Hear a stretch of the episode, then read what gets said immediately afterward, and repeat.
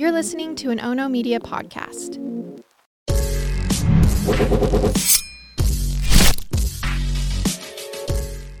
Good morning, and thanks for joining me for Rise and Crime, your morning caffeine hit all about crime. I'm Mama Jules, and now to a case suggestion from the YouTube channel. And you guys, after researching this case, I can't believe it hasn't received more national attention. And maybe we can help drive interest in this story that crossed multiple states and has one woman still missing with very few signs of a positive outcome. Now, let's start back in May of 2019 when Katie Ferguson and Adam Aviles gave birth to their beautiful and healthy baby girl, Harlow Jean. Both mom and dad, separately on their Facebook pages, celebrated with posts about their new baby girl. And as always, on social media accounts, the love seems endless and the happiness seems overflowing. But we all know that's just not really ever true. The only thing that is real is the varying amounts of sadness sprinkled, or sometimes in some cases, just flat out dumped into the in betweens of the joyous moments. And for Katie Ferguson, the sadness was usually preceded by drug and alcohol use. It appears she had battled the demons for multiple years. In May of 2020, when her daughter was turning one, Katie posted a selfie with the hashtag SoberLiciousMama. So those were the good times. But the in betweens seemed to be really ugly. And according to Katie's mom, Mona Hartling, Katie had fallen back into drug use this last summer. Now, this prompted an extended visit to her mother's home in Alabama to dig out of the bad in betweens and hopefully return to the good times. And by this time, Katie had two children with her on again, off again boyfriend, Adam. And when I say Alabama and her mother's home, that's just a relative term. She and her mother had moved often when Katie was a child. And in my digging through Facebook posts, I found at least four different hometowns listed for her mother, Mona. But this we know for sure. Katie was in Alabama with her mother and her two children this summer. And according to Mona, she had gotten clean again. And then at some point, Adam joined the crew in Alabama and then in early October, Adam and Katie and the two children headed back across the country to return to Cody, Wyoming, where Adam and Katie have family members. Now, it was somewhere near October 3rd or 4th when the four set out in Adam's 1999 black Dodge Durango. Now, the trip was slow. On October 5th, the Dodge Durango was caught on an Arkansas police camera. And notably, there was a bullet hole that could be seen in the passenger side door of the Durango. And when the family left Alabama, there wasn't a hole. Four days later, a Texas DPS patrol camera caught pictures of the Durango. The passenger side door bullet hole was now covered with duct tape in those pictures. And inside the car, the pictures show that Katie is just not visible. The passenger seat appears to be filled with heaps of clothing instead of a passenger. And then on October 11th, at least one week since leaving Alabama, a Colorado State police trooper makes contact with Adam. Now, during that encounter, again, Katie is not in the vehicle.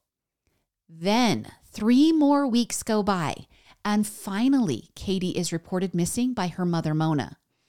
Following up on the lead of Katie missing, police tracked down Adam in Cody, Wyoming, where he somehow successfully made it home with the two girls. He tells the police Katie isn't missing at all. He says she just doesn't want any contact with her mother. But that story doesn't match what he apparently had told Katie's family. He had said the reason she wasn't with him anymore is because she had relapsed into drugs again, and she had left the family near Little Rock, Arkansas, in search of more drugs. And he said she quite simply had failed to return. And as we all know, adults can just go off the radar if they want to. But police accepted the explanation, but they weren't entirely convinced by Adam's retelling of the events. And that leaves me asking one question why didn't Adam report her missing? We'll just let that one hang there as I finish telling you the story. All right, two days after Mona reported Katie missing, someone else filed another report. Except this time, it's in regard to an abandoned black Dodge Durango parked in the Oregon Basin, which is a rural area of Park County around five to 10 miles outside of Cody. When Park County Sheriff's deputies checked the registration of the abandoned Durango, it came back to Adam. And strangely, some of the windows in the Durango were covered on the inside by black plastic. Now, deputies were already on alert due to the missing persons report, so they broke a window to the Durango to assure no one was inside the vehicle needing medical attention. And what Sheriff Darrell Stewart found was incredibly disturbing.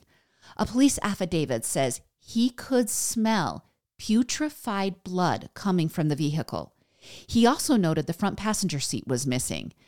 And there were multiple used Clorox wipes that were found throughout the Durango. And near the center console, Sheriff Stewart noticed a Glock pistol magazine loaded to capacity. And remember, a bullet hole was noted in the door in Arkansas. And police could now confirm, while looking at metal deformation on the Durango, that the bullet was shot from inside the car, meaning the bullet exited the car door, not entered the car door. As they continued searching the Durango, they found a black plastic bag with part of an interior door casing protruding from the bag. The affidavit notes that a large dried streak of blood was on the molding. And you're not going to believe what happened next. As deputies are searching the car, up walks Adam carrying a gas can. He told authorities that he had run out of gas and he was returning to refill the tank. Well, that wasn't going to happen.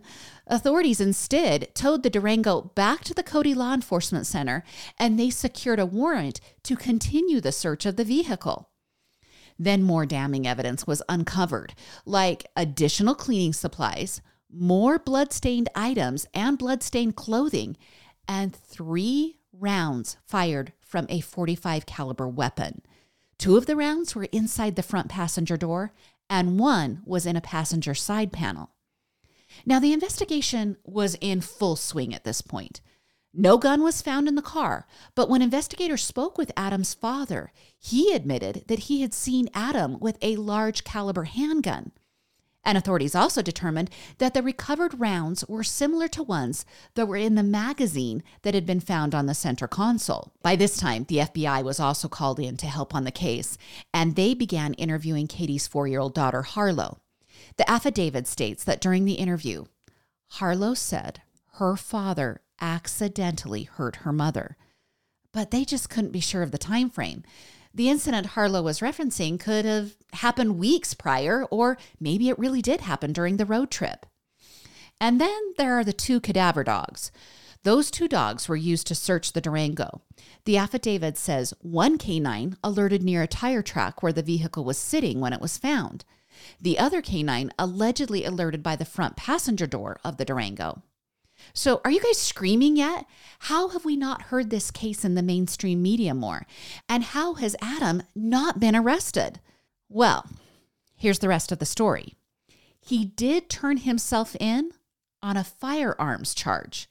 See, Adam has been convicted of a felony heroin possession, which disqualifies him from possessing a firearm. Now, this also means the feds have stepped in. Paige Hammer, she's the assistant U.S. attorney for Wyoming. She's charged Adam with one count of being a felon in possession of a firearm, which is actually a pretty hefty charge. This charge is punishable for up to 15 years in prison and $250,000 in fines. Now, Adam is still in police custody, but he's yet to be charged with any violent acts against Katie. And you guys, it actually got uglier for the family last week. It appears Katie's stepmom, Angela, has taken over the care of the two young daughters temporarily.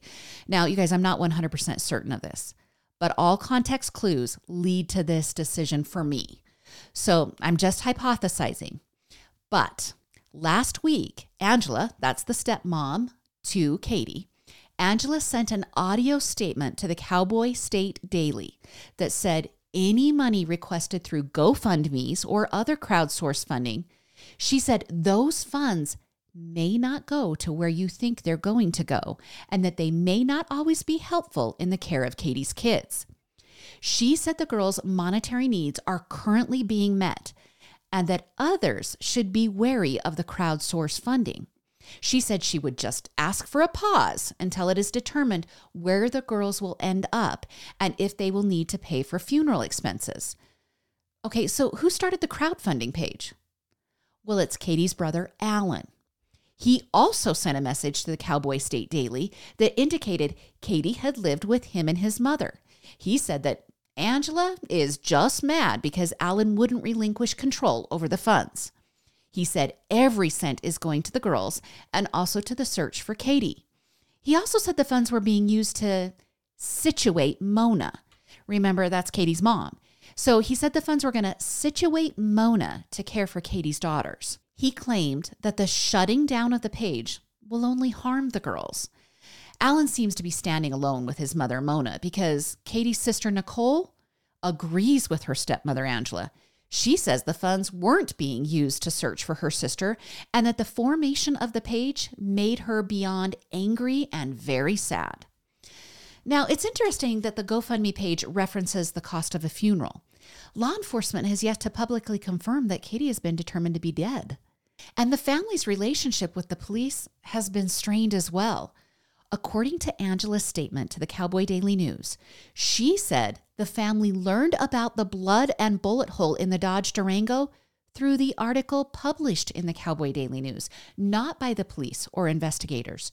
She said that it was pretty offensive the way that they put out the information. Then she went on to say it just wasn't right.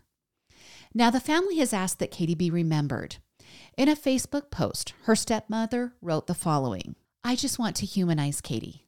She is just not a report on a missing persons list. She's a friend, a daughter, a sister, a mother, and a niece. She loves her kids more than anything. They are her everything. She kept her kids clean and well cared for. She has a way of making people laugh.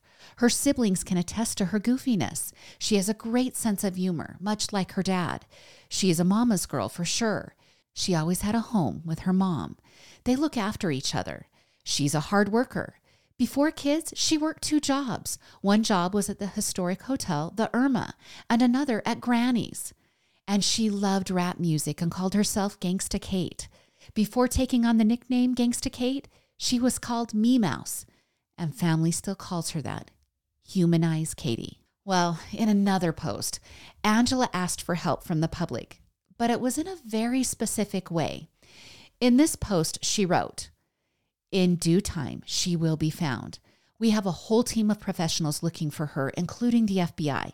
They are trained and qualified. They have the equipment, education, and experience.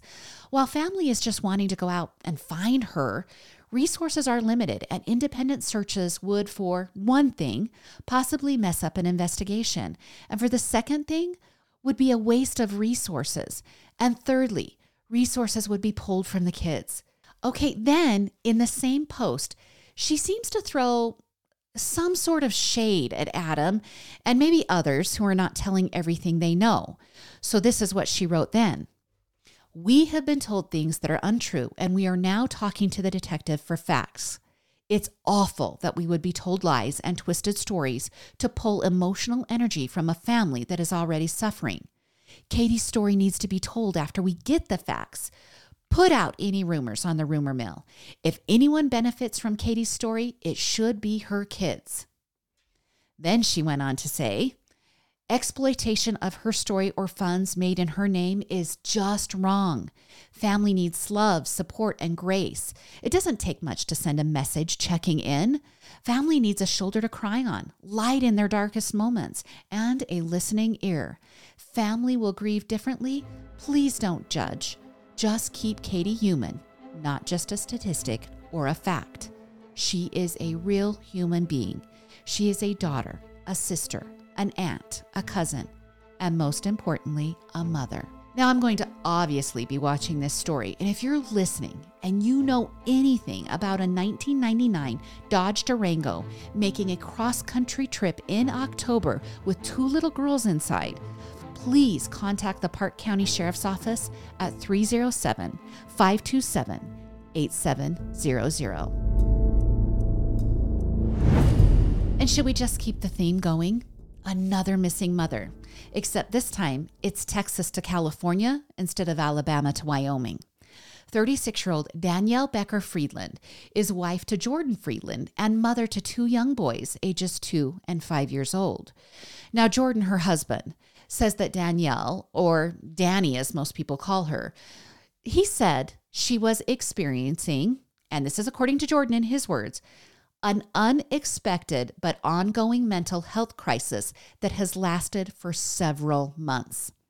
Now, multiple sources say she has been diagnosed with depression, mood disorder, psychosis, anxiety, and obsessive compulsive personality disorder. Danny had bravely sought treatment at the Menninger Clinic in Houston, Texas. Now, this was a serious step for the dedicated mother. She and her family reside in the California Bay Area, and so the six week inpatient care was truly a sacrifice and a commitment to reestablishing her health. Well, on the day before Thanksgiving, Danny was released from the Menninger Clinic, deemed well enough to continue her care in her home state. She traveled to the George Bush Intercontinental Airport in Houston that night. She checked her luggage, but she never boarded her flight back to California. When police began investigating the missing persons case, they soon found out that Danny left her phone at the airport when she hailed a taxi and vanished into the night in Houston.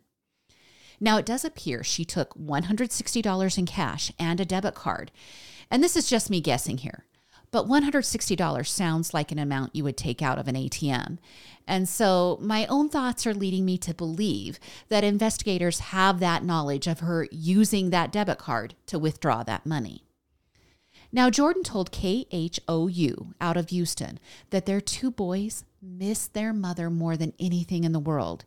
He called her the most amazing mom and said the world is a better place with her in it, contributing as a mom, a friend, and a community member. Now, Danny and Jordan's friend, Will True, told the Jewish Herald Voice that Danny's progress at the inpatient clinic had been remarkable and that the combination of therapy and medication had helped Danny be ready to return home. He said Danny had contacted her husband on Wednesday morning from the clinic and all seemed well.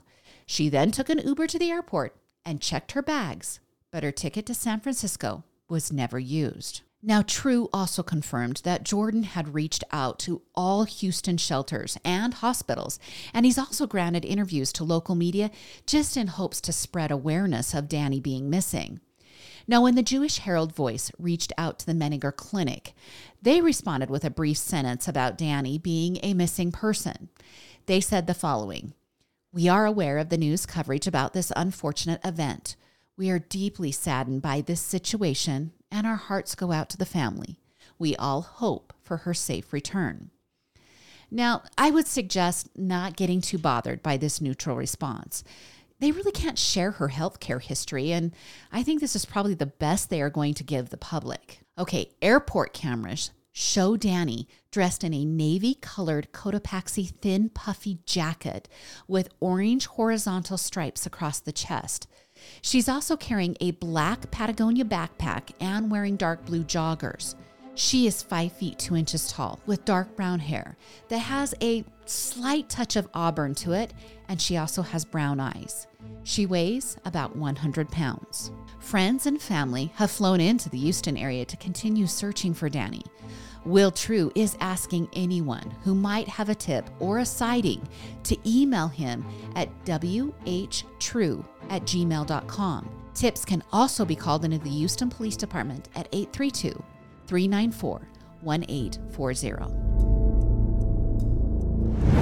All right, let's head to Oregon and give you guys an update on a potential serial killer that seemed to be targeting women involved in substance abuse in the greater Portland area. And if you want to hear details about the victims of this potential serial killer, you can hop on back to the June 8th episode of Rise and Crime. You know, I think it's so important to remember them. But on this episode, I'm just going to give you the quick recap and update that is going to leave most of you unsatisfied with where this case has gone. All right, in the months of February through May of this year, the bodies of six women were found within 100 miles of each other in and around Portland. Now, the women's deaths were slightly different, which led police from various agencies and jurisdictions to dismiss social media rumors that a potential serial killer was stalking the drug scene in the Portland area. They even kind of scolded true crime followers, warning the public against making assumptions about the deaths.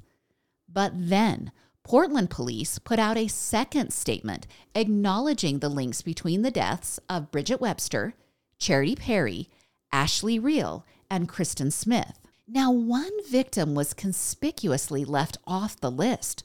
32 year old Joanna Speaks disappeared in March, and then her body was found in early April, about 20 miles north of Portland. She had been dumped next to an abandoned barn. And police at that time were very open about the idea that she was not killed in that location, but she was instead moved there following her murder. Well, Portland police informed the public this week that they believe Joanna was murdered within their jurisdiction and that they will be taking over her case. Her family responded to the information by thanking the Portland Police Bureau for taking over the case and giving the family the hope that with PPB now handling the case that more opportunities for witness testimony and evidence tracking will help in finding Joanna's killer. So, when this update came out this week, I raised an eyebrow because in a July 20th episode of Rise and Crime, I again covered this case and reported that Jesse Calhoun had been re incarcerated by the Oregon governor and that law enforcement believed he was the killer of the four women. So, why doesn't PPB believe Jesse is the killer of Joanna? So, I did some digging, and here's what I've learned Jesse has never been charged with the other four murders, even though police strongly indicated that he was their prime suspect. So here's how that all went down in July.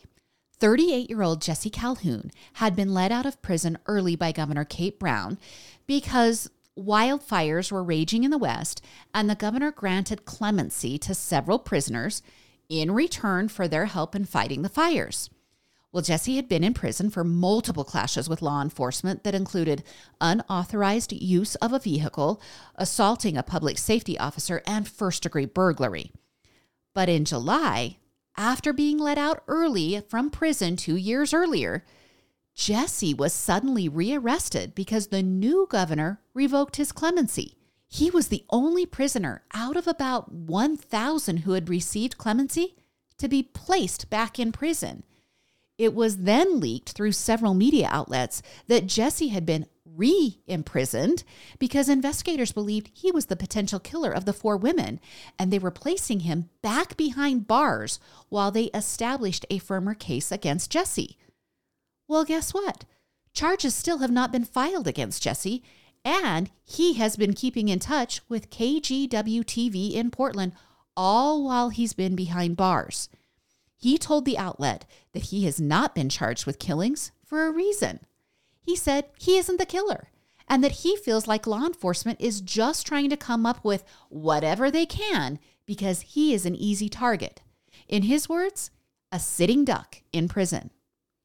When asked by KGW TV about Jesse being the suspect, Diana Allen, that's the mother of Charity Perry, she said that the public is premature in thinking that the person responsible for the murders is behind bars. So that means a potential serial killer could still be roaming free in the greater Portland area, at least according to the mother of the victim. So it might be Jesse, and it might not be Jesse. We actually probably are further away from knowing the truth than when I brought you the update in July. Now, the earliest that Jesse can be released from prison is June of next year. So time is on investigators and prosecutors' sides. The outlet also reported that a source close to the investigation said police are still waiting for results from forensic testing and that no formal decision has been made on which cases will be taken to the grand jury or even where the cases might potentially be prosecuted since they span several jurisdictions. Okay, Remember, I said you might be dissatisfied with this update, and you probably are. I'll just keep watching and let you know if Jesse is identified by law enforcement as the suspected killer. And then in the meantime, women, please be extra cautious in the Portland area. And let's finish with this quick story out of the happiest place on earth. On Sunday, a Disneyland park guest in California was arrested after being escorted off the theme park properties by local authorities. So, what did he do? Oh, he just removed all his clothes and wandered through the animatronics on the It's a Small World ride. You know, that ride where lots of young children are slowly boating through the various cultures found around the world? And keep in mind, this is the busy Thanksgiving weekend. I'm sure the ride was packed with kids and families. According to Deadline, the nearly naked park guest got off the ride while it was in motion and wandered in only his underwear through the animatronics. And I think you can guess what happened next. Riders with cell phones started filming the streaker as he wandered through the flamingo characters and the dancing Indian princesses. He can be seen touching the snake charmer on the flying carpet before walking out of sight when he enters the Indian palace. And then in one of the viral social media videos, you can hear another guest tell the streaker to please stop and to sit down. Then in another video, a guest is heard expressing worry that he might damage the singing props. Now, the ride was temporarily shut down for about an hour before reopening for park guests, and no one was physically harmed during the commotion. But the incident probably made for some interesting explanations to the children on the ride. The 26 year old man was arrested for indecent exposure and also for being under the influence of a controlled substance. And if you're now singing the It's a Small World song in your head, I'm really sorry. Well, that's your Thursday episode of Rise and Crime. Just a reminder Rise and Crime is available ad free on Apple subscriptions and Patreon. And please make sure you hit that download or subscribe button. Join me again on Monday for more morning crime news. I'm Mama Jules, and keep safe out there. Temple University is ranked among the top 50 public universities in the U.S. Through hands on learning opportunities and world class faculty, Temple students are prepared to soar in their careers. Schedule a campus tour today at admissions.temple.edu/slash visit.